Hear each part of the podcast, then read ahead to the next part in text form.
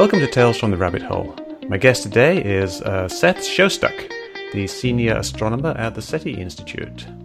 Uh, Seth, welcome to Tales from the Rabbit Hole. Uh, thanks very much, Mike. Uh, it's great to have you here, and uh, I've you know I've been a fan, obviously, of SETI as any self-respecting nerd would be for a very very long time. And SETI, Search for Extraterrestrial Intel- Intelligence, I always think of that as being the telescopes pointing at the sky, you know, the radio telescopes. That's always been my my big impression of what it's been about. But of course, you're a lot more than that. And you kind of, kind of recently, it seems like you've been uh, branching out more into kind of science education and things like that. And uh, SETI has kind of what three divisions: the the Carl Sagan Center, which itself has several divisions, and then the Center for Education and the Center for Public Outreach. Can you kind of talk about how uh, the the goal of SETI and your involvement in SETI has kind of evolved over the last, uh, say, 10 years or so? Well, to be honest, the SETI Institute was founded in uh, 1984, so that's a long time now. Mm-hmm. Uh, and from the beginning, it was seen as sort of a three legged stool, right? On the one hand, there was SETI. On the second hand, there was uh, what we call astrobiology. So that's looking for life, but life in our own solar system, which presumably isn't going to be very intelligent. I mean, if you find, you know, microbes under the sands of Mars, you know, they, they probably don't recite poetry to one another, or if they do, uh, they keep it fairly quiet. So uh, that's a second branch. But the third branch has always been education and outreach. In other words, to, to give something back to the public. So that's actually not so new. Uh, we do it today, but uh, we've always done it, if you will. Now, when it comes to the science, you know, back in the days when SETI was a NASA program, it was much, much uh, a much larger project than today. Mm-hmm. Today, 95% of the research done here, uh, research as opposed to education and outreach, is in fact astrobiology. Now, astrobiology, uh, you say that's mostly stuff within uh, our solar system, uh, but is there there's an aspect of astrobiology where you look at uh, kind of the indications of biological life? On, uh, say, exoplanets. Yes, very definitely. Biological life. I don't know. That's that sounds almost redundant to me, but yes. it's not. I mean, I, I don't know. but yes, there are people here at the institute who work. In fact, well, did work, and now, well, they used to work for the Kepler project. That's a NASA project to find exoplanets, to find planets around other stars. And today, you know, that emphasis is being shifted away from discovering more planets, always, mm-hmm. always a nice thing to do, but to characterizing them. In other words, can you say anything about them other than, you know, their size or their, their mass or their distance from their home star? So, can you, for example, detect anything in their atmospheres? There was a press release today about a planet that has been found to have water vapor in its atmosphere. Mm. You could say maybe that's not so surprising, but it's very hard to do. And the fact that you know people can do that now. That that's uh, very interesting. Yeah, that's very impressive. And of course, you know, water vapor in the atmosphere is uh, you know a good indicator of possible habitable planet. Well, that's uh, right. Unless you don't like the humidity, yes. Yes, for for our life, for our, for our purposes. Yeah, I was looking at your uh, your, your the the SETI Institute page and the things on the front page, and the you know interesting thing that came out was the the fast radio bursts. And you've got kind of this, this teaser headline Fast radio burst from space have baffled scientists for years, but an explanation may come soon. So, what's actually coming down the pipeline with the, the fast radio burst uh, recently? Well, that's an yeah, that's an article I actually originally wrote for NBC's website, and uh, there was an announcement a couple of weeks ago by astronomers connected with the CHIME radio telescope. CHIME is a you know, what is a very tortured acronym for Canadian Hydrogen. I, I don't know. It, hmm. it was a, a, radio telescope that it was built in Canada. Uh, it's about 30, 35 miles north of the American border, actually. It's in the Canadian Rockies, British Columbia. And it's a very big thing, so it's very sensitive. And it was originally designed to look at faraway galaxies, but it turns out it's pretty much perfect for discussing, is it discussing, discovering what are called fast radio bursts. And these are very brief, I mean, like an eye blink long. Mm-hmm. Uh, radio screeches from the sky. Very mysterious. But Chime has been very successful in finding them, and they recently published a paper in which they found, you know, eight more of these that repeat that's very important because Yeah. usually things just go off once and you never see them again. But if they repeat, that means you can go back and study them. So, uh, you know, I think that we're going to figure out what these fast radio bursts are pretty soon. Uh, so that's that's kind of an interesting story. I take it though you don't think that they are aliens. You think it's going to be something kind of like a collapsing stars or rotating something or other. Uh, Yeah, yeah. Co- collision, something, uh, stars eating stuff, black holes eating stuff. I mean, the, the tendency, uh, certainly historically, has always been whenever you found something new, of course, if it's new, you don't usually understand it right away. It takes a couple of years to figure out what it is. But in those first couple of years, everybody will say, oh, it's aliens, right? Yes. the aliens get the blame for everything. But it doesn't make much sense to have a fast radio burst in that direction, three billion light years away, and then another one over here, two billion light years away, and then back there, a couple of billion light years away. I mean, how did these these civilizations, if that's what you think it uh, they are, you know, that are separated by billions of light years, actually arrange to all do the same kind of stupid thing, just send out a little burp into the into the ether. It doesn't make too much sense. Yeah, they'd be really spread out. Uh, somebody, I asked on Twitter for questions for people to ask you, and somebody brought up uh, the question of would they even use radios? Like these radio bursts might be, you know, a symptom of something else, just like a side effect, but they might actually. Is there a possibility that they're using something else uh, to communicate Well- that we're not looking at? Yeah, in the case of the repeating fast radio bursts, of course, you look at them again, certainly with radio telescopes, but also with optical telescopes. Do you see a flash of light, for example? Do you see anything else? Uh, anything else we can measure? And so far, it's been the radio, but you know, who knows? Maybe with the more observations, we'll find little flashes of light. That'll give you a clue to what it is. But you know, radio is the kind of if you will, noise that many natural processes produce. I mean, you know, you're just sitting there, you're producing a little bit of radio noise, believe it or not, because your temperature is not zero, right? So everything does. But these little bursts of radio, it's very easy to make radio noise. Uh, it's not terribly hard to make a little flash of light, too. Uh, but as far as other stuff, well, what other stuff are we talking about? I mean, you know, neutrinos, particles of some sort, you might make that, but.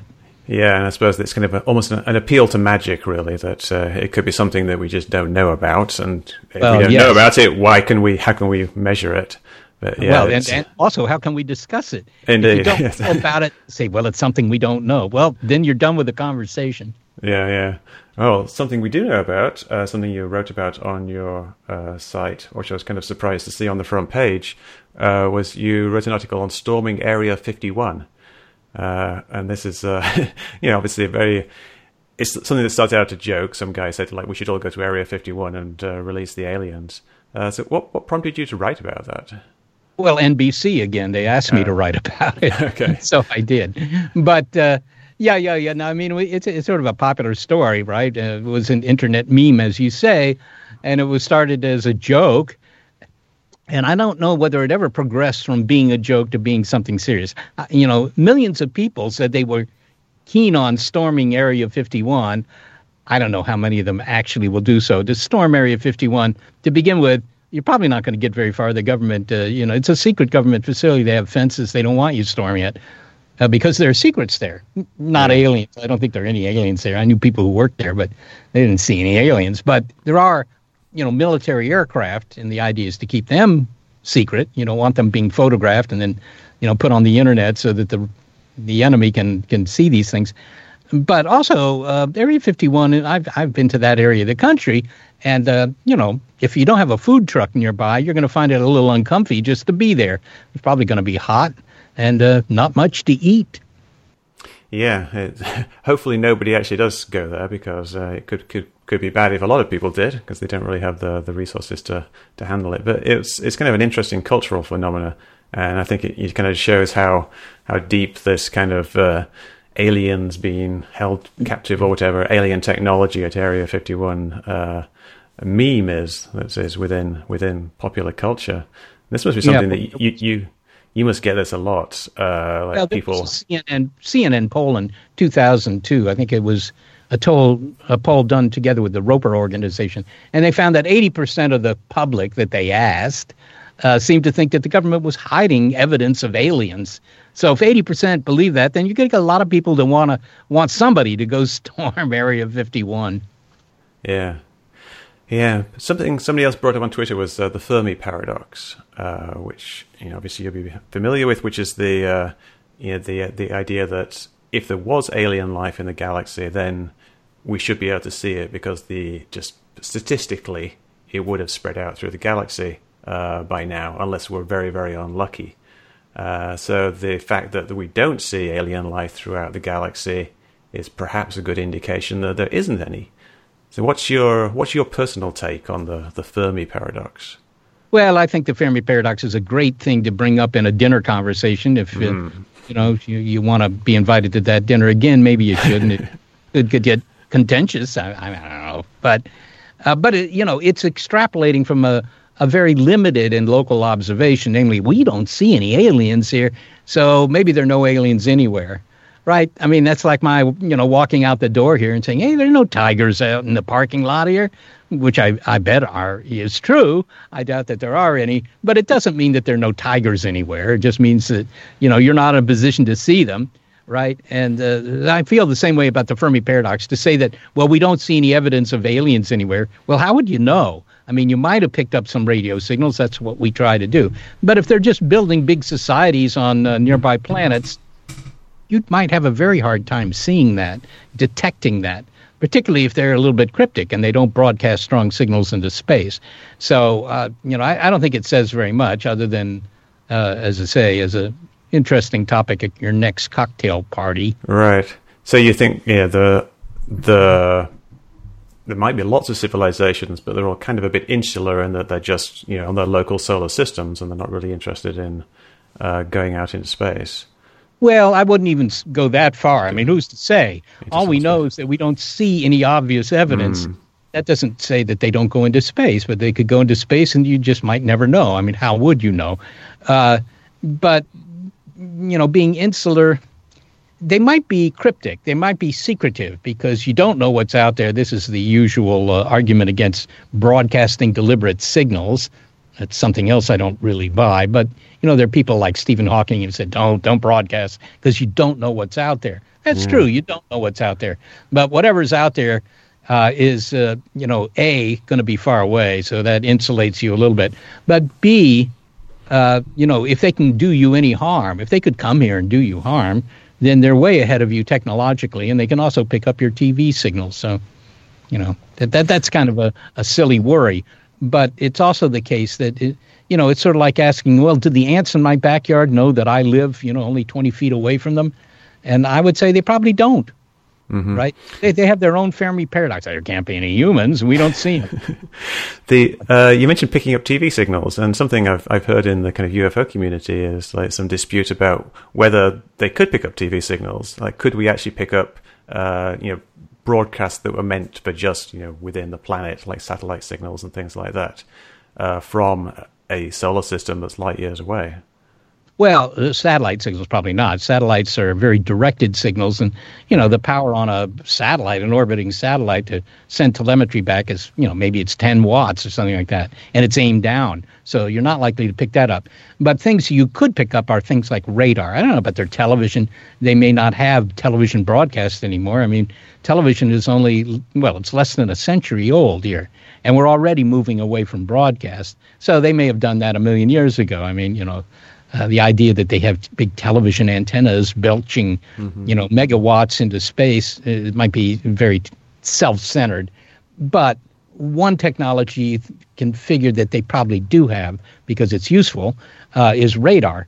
Radar and radar is a very strong signal. You know, from light years away, it's not so strong, but it well, depending on the radar. But it's the kind of thing that in another hundred years of uh, technological progress here, we would be able to pick up. Wow, so you'd actually be able to pick up something like, I guess maybe like weather radar uh, from another yeah, planet. weather. I mean, every airport has a radar, yeah. right? And of course, there are things for defense that are very powerful radars, uh, but also radars used to uh, determine the, the orbits of asteroids. That's something, mm. and comets. You you really want to do that, even if you're Klingon. I mean, that, that that's something you'll always be interested in, and those are very powerful radars. That's true, and it's like uh, any sufficiently long-lived civilization would kind of have to have some kind of early warning signal uh, for. Uh, yeah, that sounds reasonable. Yeah, yeah. Uh, someone someone brought up what they said was a what they thought was a a contradiction uh, with the use of the Drake equation and the Fermi paradox. They say that the Drake equation says that there are yes, there's got to be lots of life throughout the galaxy because of uh, you multiply these numbers together and it comes up with a fairly high probability.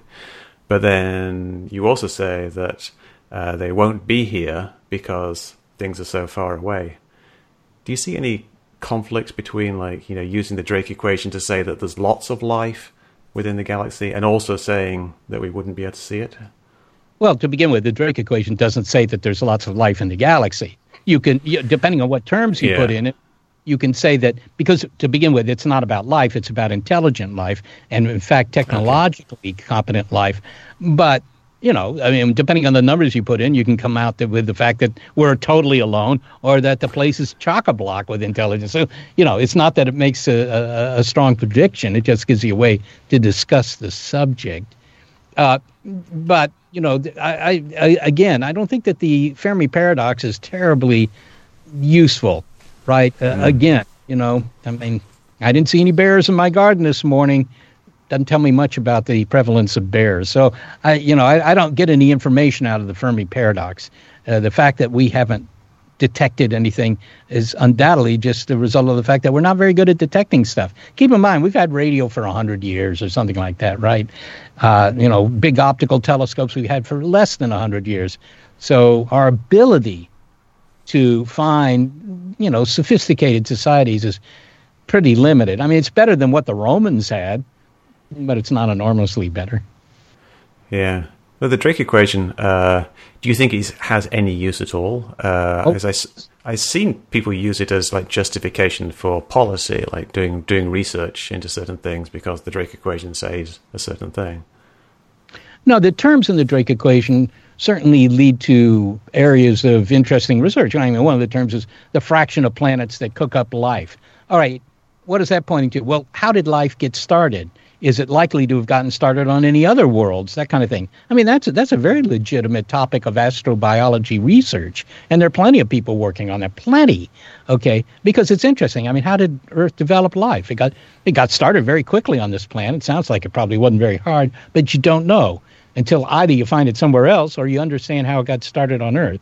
And we still don't know how it got started on Earth. There are a lot of theories, but uh, you know we don't know for sure but you know, the terms of the Drake equation. The Drake equation is very valuable in the sense that any astronomy textbook you buy, any you know astronomy 101 course you take, will cover the Drake equation because it is a great way to get into the topics of astrobiology and of course SETI. Yeah, yeah. The and the Drake equation it, that just uh, refers to our galaxy. Is that correct? Well, I mean, you could. I mean, one galaxy is the same as the next galaxy, pretty much. I mean, there, there are categories of galaxies, but you know, there are two trillion galaxies in the visible universe, and at least half of them are sort of like the Milky Way. So. Yeah, yeah, but I suppose all all of those galaxies are essentially. Uh, kind of beyond what you might be researching in terms of alien life. Is, is there any theoretical way of people thinking that they might be able to detect anything that comes from another galaxy?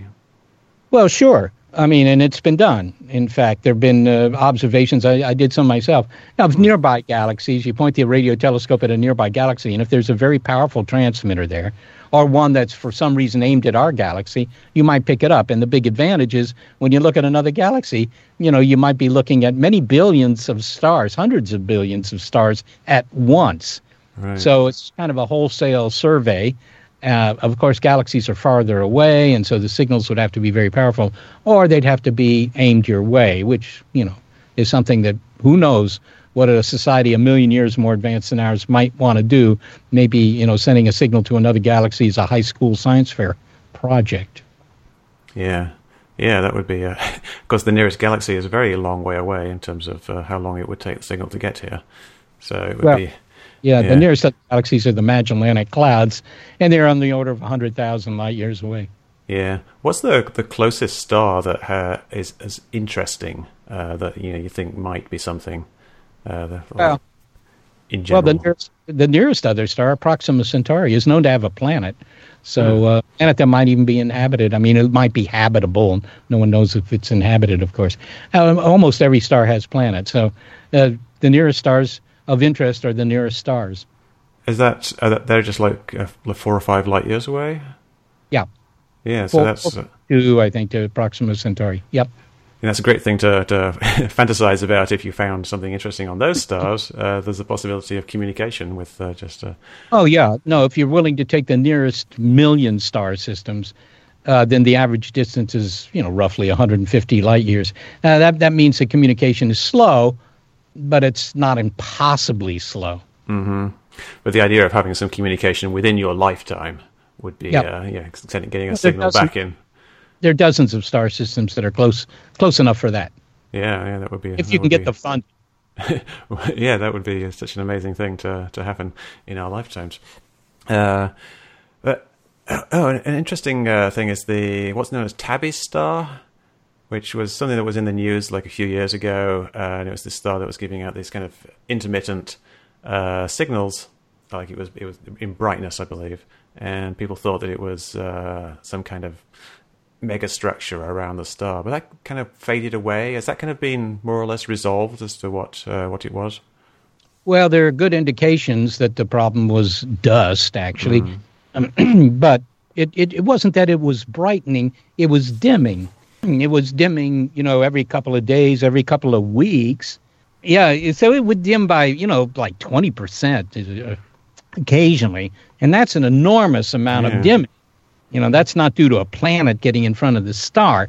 And that's something else. And then one suggestion made by Jason Wright, actually, at Penn State, was well, it could be some sort of half completed Dyson sphere, some sort of alien megastructure, you know, some artificial construction that was blocking the light. But when astronomers looked at this star uh, and, and looked at the dimming uh, using a telescope that could determine what color the dimming was, it was reddish.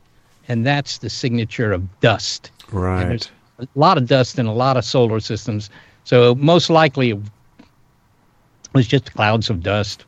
Probably not aliens. Yes, that's what the redness is essentially the same thing as a sunset. You know, just the light being filtered through the the atmosphere. Uh, you get that the exact same interference with the wavelengths as you would with dust. That's that's very interesting. That they, you can kind of figure that out after a while. Um, let's moving on to uh, kind of UFOlogy. Uh, do you do you have a lot of interaction with people in the UFO community? Well, I guess I do. I mean, I get phone calls or emails essentially every day from people. This is usually the general public, but they, you know, they want to report something they've seen or they have photos, uh, they have videos.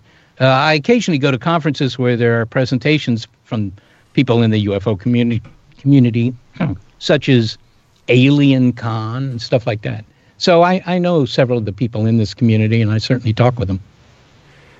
Do you enjoy doing that that type of thing? Is it something that you know, you like the kind of the science fiction aspect of it, or is it is there actual science there that you uh, you enjoy doing? Well, uh, from my point of view, it's science fiction. Uh, from their point of view, it's science.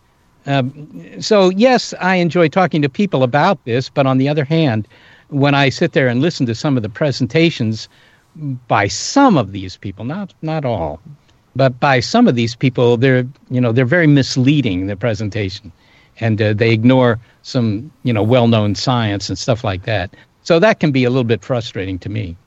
Yeah. What are the what are the types of mistakes that you see coming up over and over again? Well, they will refer to phenomena that actually have a very obvious astronomical explanation that doesn't involve aliens, but they will insist that it's aliens. Or they will simply say, a, lot of them do what's called an argument from ignorance. Uh, the big thing these days seems to be disclosure, right? We're going to wait for disclosure. And a lot of people, you know, they'll take your money to help fund their efforts to promote disclosure. And as far as I can tell, disclosure means having the U.S. government come clean and say, well, we know about the aliens, and here they are stacked up at wherever, Area 51, wherever your favorite stack up location is. Uh, they don't seem to be pressuring, for example, the Belgian government to come clean, or uh, the Luxembourg government, or the Brazilians, or the Botswanans, or the, the Bolivians, or anybody else. It's just the U.S. government, because after all, the U.S. government has all the good evidence somehow. That doesn't even make sense, but you know that kind of thing. And and I think that this is such a weak argument. Well, the only way we can prove that this is true is having the government tell us that it's true, right? Like, yeah. That, that that doesn't make any sense to me.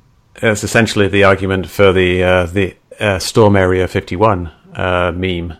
Is it's, it's it, they're saying that there's aliens there, and all we have to do is go and force the government to, to tell them. So they're, they're saying like, just tell us but if there's nothing to tell, then it's a meaningless question in a way. Well, and they wouldn't believe it. I mean, the government does say that. They say yeah. there aren't aliens at Area 51, but nobody's going to believe that. So it really doesn't resolve anything uh, unless they go in and look at every square inch of Area 51 and don't find any aliens. And even that wouldn't resolve anything. They would say they knew we were coming, and so they've uh, moved all the aliens to, uh, you know, Trenton, New Jersey or someplace. Yeah. Yeah, the, the U.S. government does have some space um, operations that are, are, kind of secret. They have their own little little space plane that uh, you know, flies in orbit, and they have all their secret spy satellites and things like that. of course, of course, the, the, government has secrets, and the Defense Department has secrets. Yeah. But to to say because they have secrets, they also have aliens. That's a very interesting bit of logic. Yes, indeed. But I suppose it does leave the door open because there are there are secrets and you don't know what the secrets are, but yeah, they're making the assumption that uh, the secrets involve yeah, involve that's, aliens. That's right. An argument yeah. from MIG. Yeah, we yeah. don't know what what they have, so we'll assume they have aliens. Yeah. Yeah. So, are you familiar with uh, To the Stars Academy with Tom DeLonge? Yes. Yes. So they they. What do you think of these um, these three videos that they put out recently? Well, I haven't seen too much of that. I mean, uh, To the Stars Academy is not a research organization. They're a, a, television production organization, best I could tell, reading their prospectus. So they're in the business of making TV shows. And, uh, you know, I mean, that that's fine, but it's not the research biz, right? So I, I assume that you're referring to their produced shows and not the video, the gun sight videos from the Navy. No, I'm, I'm referring to the gun sight videos. I'm wondering what your oh. take is on this. The, with the ones that they show, basically little black blobs, either in the distance or moving very fast over the water, or there's one that rotates. Right, Mike. How do you know they're moving fast? They look like they're moving fast, but I know, I know that exactly. I, exactly. look like they're moving fast, but you know, a, a, a bug two feet in front of my face when it flies past me looks like it's moving really fast, yeah. right? But yeah. Uh, it's you, you need to know the distance to know whether it's moving fast. Uh, that that you know people call me up all the time. I saw a UFO and it was moving faster than any aircraft we have. Well, how do you know? Well, actually, they don't know. They just say that. Uh, but in, in terms of the videos, yeah, those are infrared gun sight camera videos, and they are mysterious. There's no doubt about it. But they're certainly not conclusive either. These two blobs look like the, uh, according to a military pilot I talked to, he said they look like the uh, you know, the, the exhausts of, of jet engines of a plane that's a you know a mile or two in front of wherever these guys are, and uh, because it's an infrared camera, of course they appear dark. I mean they they trigger the response in the camera, and then of course if that plane banks, then they seem to rotate a little bit. I mean, you know, you could explain it all that way, and if you can explain it all that way, then you ought to consider that because maybe it's something like that and not Klingons teasing the U.S. Navy particularly the videos on the east coast of the U.S., because the pilot said, well, they could see these things essentially every day. Well, if they can see them every day, what about all the the pleasure boaters, you know, sailing around that part of the the ocean? Why don't they see them? Uh, why don't our satellites see them? Not the Defense Department satellites. You can say, oh, those are all covered up, but there are plenty of other satellites and from other countries. Well, they don't seem to see them. Amateur astronomers never seem to see them. I mean, why is it that you know, only the government can see them. Yeah, and the commercial airline pilots, I think, would. Uh, For example, they, they would say, "We're not going to fly in that part of the, uh, the, you know, the, the country because doggone it, there are these alien craft there, and they don't fly, file a flight plan, so we're going to avoid that." They don't say that. Yeah, yeah, that's a very busy part of the country, obviously, with all the the uh, transatlantic traffic. Uh, sure. the, over the northeast. Yeah, I've done quite a bit of research into those those videos. I think the the one that rotates, I, I don't think it's actually the the plane rotating. I think it's actually an optical thing uh, with the the gimbal system on the the camera. Uh, when it rotates, it changes the optical path, and it actually makes the shape of the highlight of the glare rotate. How does it do that? Uh, it's it's something that you can you can actually demonstrate with uh, with with regular cameras. Uh, that because it's mounted facing forward, it's only got a rotational axis along the long forward axis, and then an up and down axis, Right. uh, which means that when it pans from left to right, it has this thing like a gimbal lock in the middle. If it's if it's panning and it's it's pointing down a bit, uh, it can't rotate around a vertical axis. It can only rotate around the forward axis and an up and down axis. So it has to combine these two rotations. And when it gets to the middle, it, it actually has to do uh, this, this this weird kind of translation to flip over and then rotate the other way. Uh, And uh, this is actually something you can see in the patent for the the the, the ATFLIR system that they used. Is it has a thing called a derotation mechanism that keeps the image upright even though the optics are rotating. So you've got this thing where the, it looks like the camera's not rotating, but it actually is, and then that causes the, the glare to actually rotate. And I think that is actually what's going on in this one that looks like it's rotating, because it does rotate a bit, 90 degrees, which would be impossible for a, you know, for a regular plane. hmm That's interesting. Yeah, I could send you my, my video explanation of that if you are interested. Um, so you know, you think that uh, To the Stars Academy is just uh, you know it's just a production company, and you, you we see like lots of other TV shows. Uh, like you know, unexplained or you know, strange evidence and things like you know, Discovery Channel shows. Do you think that's kind of uh, a bad thing uh, for Well, I don't think science? Um, well, I mean, it's true that science literacy in the United States isn't at a very high level, particularly compared with Europe. I lived in Europe for 13 years, and my impression was that the the science literacy of the public was definitely better than in the U.S. That's for sure. Uh, but you know, I, to say it hurts, it doesn't hurt. I mean, you know, how many people get hurt because they believe in UFOs? You know, that aliens are visiting Earth. The, the aliens are great about this because they never kill anybody. They don't solve any of our problems. They don't do anything, as far as I can tell, except you know, promote these kind of television shows. I mean, there's that, but you know, I don't think those hurt anybody either. I mean, there's some things in science where the public doesn't understand science that do hurt. I mean, um, you know, if, if you don't believe in climate change, uh, that's going to hurt you because there's there's rather little doubt about climate change. If you don't think that vaccines actually keep your kid from dying, uh, that's going to hurt. I mean, you know, we worked out the statistics here not too long ago, uh, and it turned out getting your you know, not getting your kid vaccinated was a million times more lethal than getting your kid vaccinated. Some people will die from vaccinations, not because of the you know, you know the ingredients that they like to talk about. But you know, just some people are going to be resistant to to uh, the vaccines and you know have a negative reaction in the same way that some people will die from aspirin. But you know, it doesn't mean that aspirin's a bad thing. So, you know, in that case, I think that you have real harm uh, if you believe in the pseudoscience. But in the case of UFOs, if you want to believe it, I mean, hey, you know, I, I don't have any problem. I mean, if you want to believe in Santa Claus or angels or ghosts, I mean, it's roughly the same fraction of the population that believes in angels and ghosts as believe that we're being visited by UFOs. It's about a third. And, uh, you know, not too many people suffer uh, terrible effects because they believe in ghosts. Yeah, uh, it might even be a positive thing. I think uh, just fostering an interest in science. Like I know I was very interested in uh, in UFOs as a child, uh, Yeah, I- and you know, I was more of a believer then. But then I you know, got more into reading about you know r- real science, popular science books, and you know, here I am now. So it's it's a good it's almost like a good excuse to talk about science. Yeah, I, I think that's true. I, I've certainly gone into classrooms, and uh, it's a good hook to get them interested in what you're going to tell them about because they are interested. UFOs, and indeed, when I was uh, uh, 13 years old or whatever, I bought books about uh, UFOs and George Adamski and, and stuff like this, you know, with flying saucers in them and so forth. You're quite right.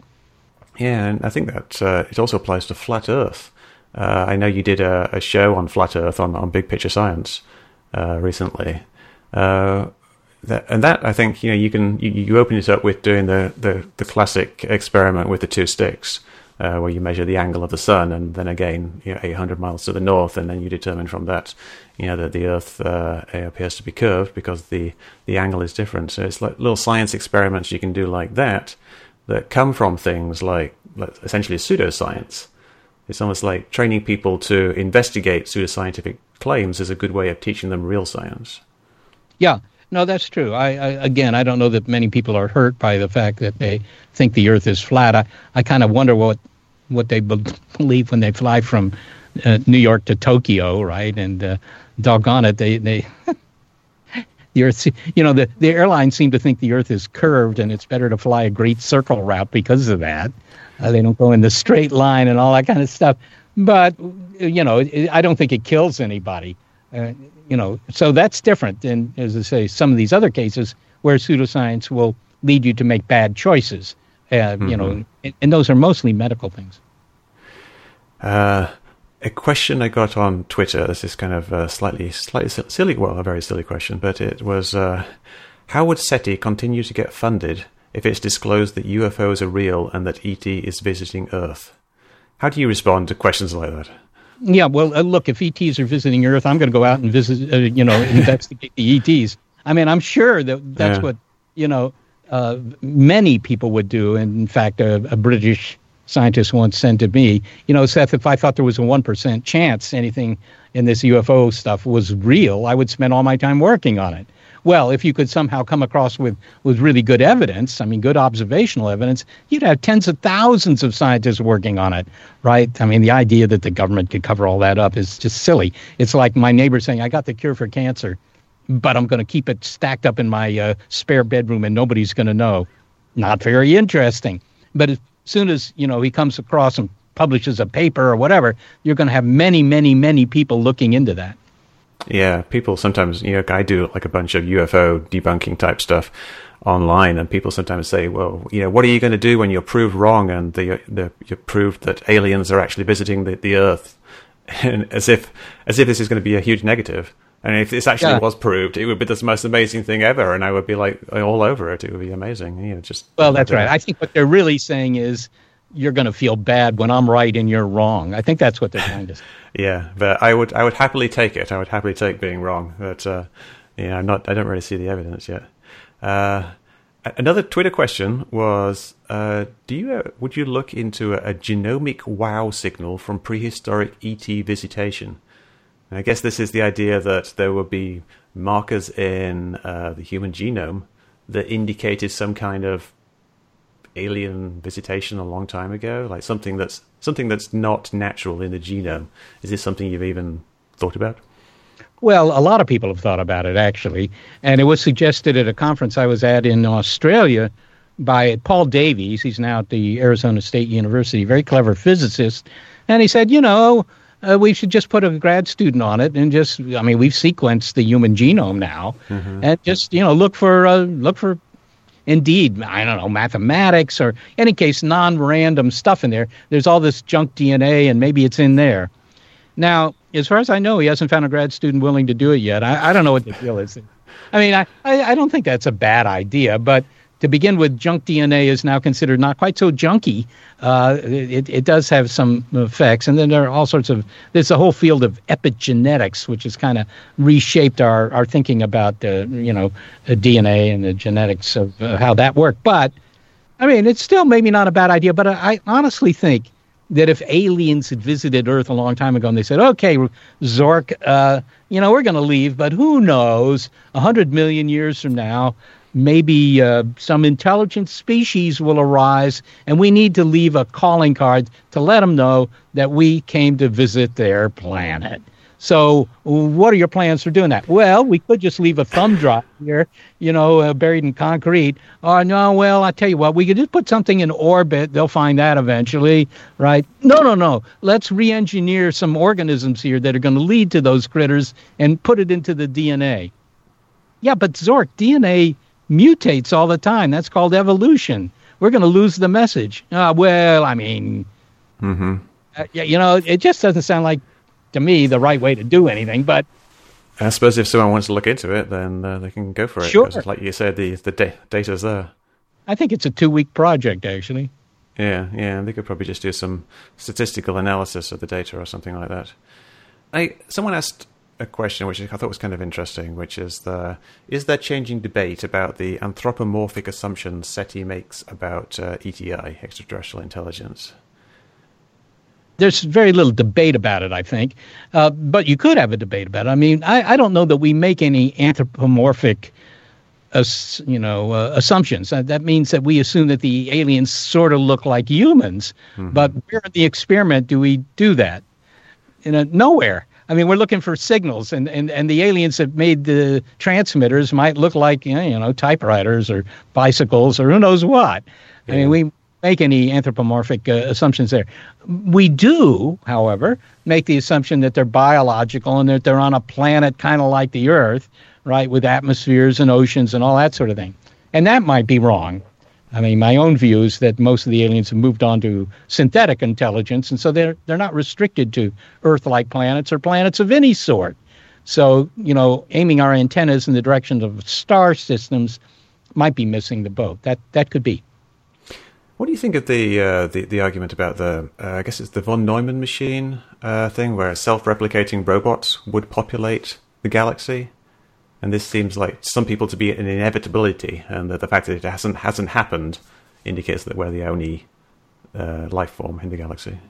Yeah, this is another flavor of the Fermi paradox, of course, and it's that well, you, what you'll do is you'll build self-replicating machines, and then they'll get away from you and start, you know, consuming everything in the universe to make more machines of the, you know. Uh, we have these kinds of machines here on Earth. They're called insects and insects, you know, they're self-replicating, and uh, they try and you know eat everything in sight. But they don't eat everything in sight. In the end, I mean, you go up to any plant right outside, and you'll find that it's been nibbled away by insects.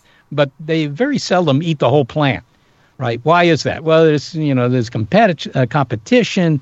Uh, they run out of the resources. I mean, there are all sorts of, if you will, natural brakes on having this uh, phenomenon run to, if you will, to completion to the point where it, it gets rid of everything. So it could be that there are von Neumann machines, but they just don't eat everything, right? We haven't seen them nearby. Uh, you know, but again, how would you know? How would yeah. you know? What experiment yeah. do to prove that there are no such machines out there?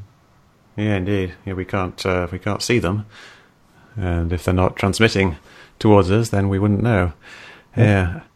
UFO enthusiasts, like when they they talk about you, uh, you know, because you're, you're a fairly famous uh, scientist and you're well known within the UFO community, a lot of them kind of have a negative uh, assessment of you in that they feel that you are mocking them.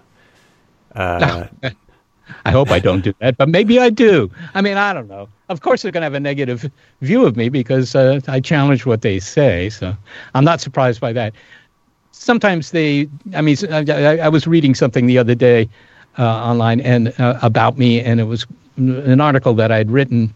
It may have been Storm. No, I don't even remember which article it was, but it doesn't matter. Their comments were not, shall we say, gentle or friendly, mm. and most of them were ad hominem attacks. They weren't arguing with mm, what I was saying. They were just saying that I was a worthless person, or worse than that. And I remember my wife came over and she said, "Why are you reading this stuff?" Which was a good question in a way. I mean, people, you know, people are gonna hate, right? And uh, but they, but I find it again kind of. I guess it was about disclosure that I'd written, but I, I, found it kind of disappointing that their best arguments were ad hominem attacks. That was that's what it was. It wasn't because what I was saying was likely to have some merit. It was because as a hominid, I didn't have any merit. Yes. Yeah, I get uh, I get that as well. Uh, people, you know, I, I, uh, I, debunk things like conspiracy theories, uh, like you know more extreme ones like chemtrails and things like that. And people often say that uh, I must be a government shill, and therefore they yeah, don't yeah, have yeah. to listen to any of my arguments. Yeah, uh, yeah. Well, if you're a government shill, I mean, I get accused of that too, and I always figure, well, if if that's true, I mean, don't I get a bunch of checks? I mean, you know, aren't they going to pay me for being a shill? Yes, no. that's always they, they the, never uh, seem to send the checks. I've never never got a check. I've written one book, and that's uh, that's the only money I've ever made from debunking uh, this stuff. But it's very very interesting. I, I still I love the idea of uh, researching UFOs. Uh, Have you ever had any kind of UFO experience yourself? I mean, you would, would probably wouldn't think it's aliens, but some weird, unexplained thing that you saw flying in the sky? Well, I did see something when I was driving down the what they call the 405, uh, better known to uh, cognoscenti as the San Diego Freeway in Los Angeles, and there was something, you know, some spherical thing sort of hovering there in the skies. uh, which was very puzzling at first. But when I got a little closer, uh, it turned out to be a blimp, and I was seeing it head mm, on. Right. see it head on, it doesn't move very quickly. So that was kind of amusing, and uh, and I also saw something. Where was it? Sierra Vista, Arizona. I went down there to give a talk uh, maybe a year ago, something like that. And uh, again, there was something hovering in the skies, and it was definitely not moving. And it was just, so it was it didn't look like an aircraft because an aircraft eventually will will move one way or the other. It's coming right at you, but usually it makes a turn. Um, but it turned out that it was a tethered balloon uh, system to with cameras on it to watch the U.S. Mexico border. Uh, the locals told me that it's always up there. it's kind of, but yeah. for a while it's mysterious. Yeah, there's quite a few uh, balloon new balloons up now. There's the uh, the Google Loon project, uh, which are these giant balloons that they're using to like bring Wi-Fi to other places, and I think that's going to yeah. lead to a lot of a lot of new sightings. And of course, weather balloons. You know, people joke about weather balloons like, "Oh, it's always a weather balloon," but a lot of sightings actually are weather balloons. Yeah, yeah, yeah. I mean, you know, there's a whole laundry list of things that people mistake for alien craft, and certainly balloons are among them, and not just weather balloons, just sometimes party balloons that get loose, and if you're only a mile from where the party was, and suddenly you see these, you know, white dots in the sky moving in formation, uh, you know, it could be a little mysterious, but it could be party mm-hmm. balloons. You know, from your perspective, what advice would you give a UFO enthusiast who is convinced that the government is withholding information? How do you think they should proceed with their belief? Well, I mean, obviously they could support some of these organizations that are, you know, arguing for disclosure, but that presumes that there's something to disclose, and B, that uh, if there is, that they will disclose it. I, I think that that's kind of an unproductive way to proceed. Although it is the number one, uh, you know, I don't know. I guess you, call that the number one tactic of choice.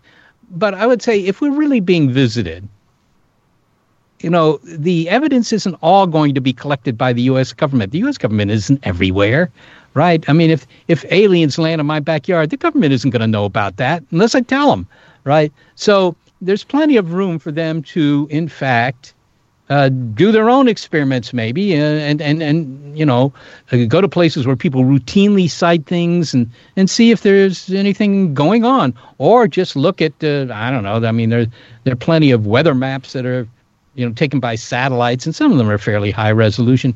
I mean, you know, I I would just say instead of throwing up your hands and saying I'm waiting for the government to tell me what's going on, you know, they, they could wait till the cows come home. Uh, it's better to, to actually figure out, well, how can we, in fact, look into this? It's hard because they don't have the resources. The government has tried at least four or five times with various projects, you know, the most recent being this thing uh, that, uh, you know, 22 million was spent mostly in Las Vegas um, mm. to, to investigate what were called uh, anomal- uh, anomalous aerial phenomena kind of thing. Uh, you know, that kind of thing. And they, they have access to all sorts of data that you might not have access to. But it's usually it's not secret data. I mean, I, I don't know what to do. I mean, you can certainly there are ten thousand sightings every year. You could just help MUFON and look into the best ones. Yeah. Yeah, there's certainly uh, yeah an infinite amount of, of UFO sightings. Like you see UFOs every day, uh, but I just assume that they're actually planes. I can't actually identify them. The the little white dots just far away in the sky. Well, uh, when people call me up and say that I've got, you know, they usually start their conversation by saying, I have some important information for you.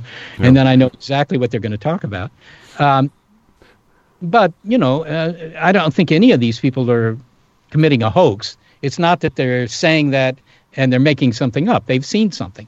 And I will ask, do you have any photos or videos? I mean, we don't investigate UFOs here. That's not our job. But uh, I, I, do have a fairly long history in photography, videography, mm-hmm. films, and um, and maybe half of them do have photos of some sort or other. And I say, send them to me, and I'll, I'll give you my opinion anyhow for what that's worth.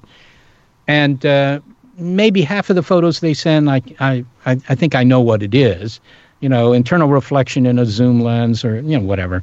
Yeah. Uh, the, so the autofocus in a cell phone, that kind of thing and I'll I'll give them my opinion. Uh, it doesn't make them happier, though. I got to say.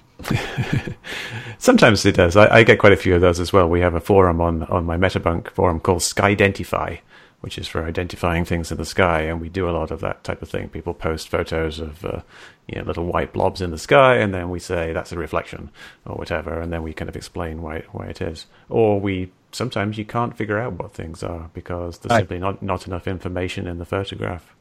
Right. Yeah.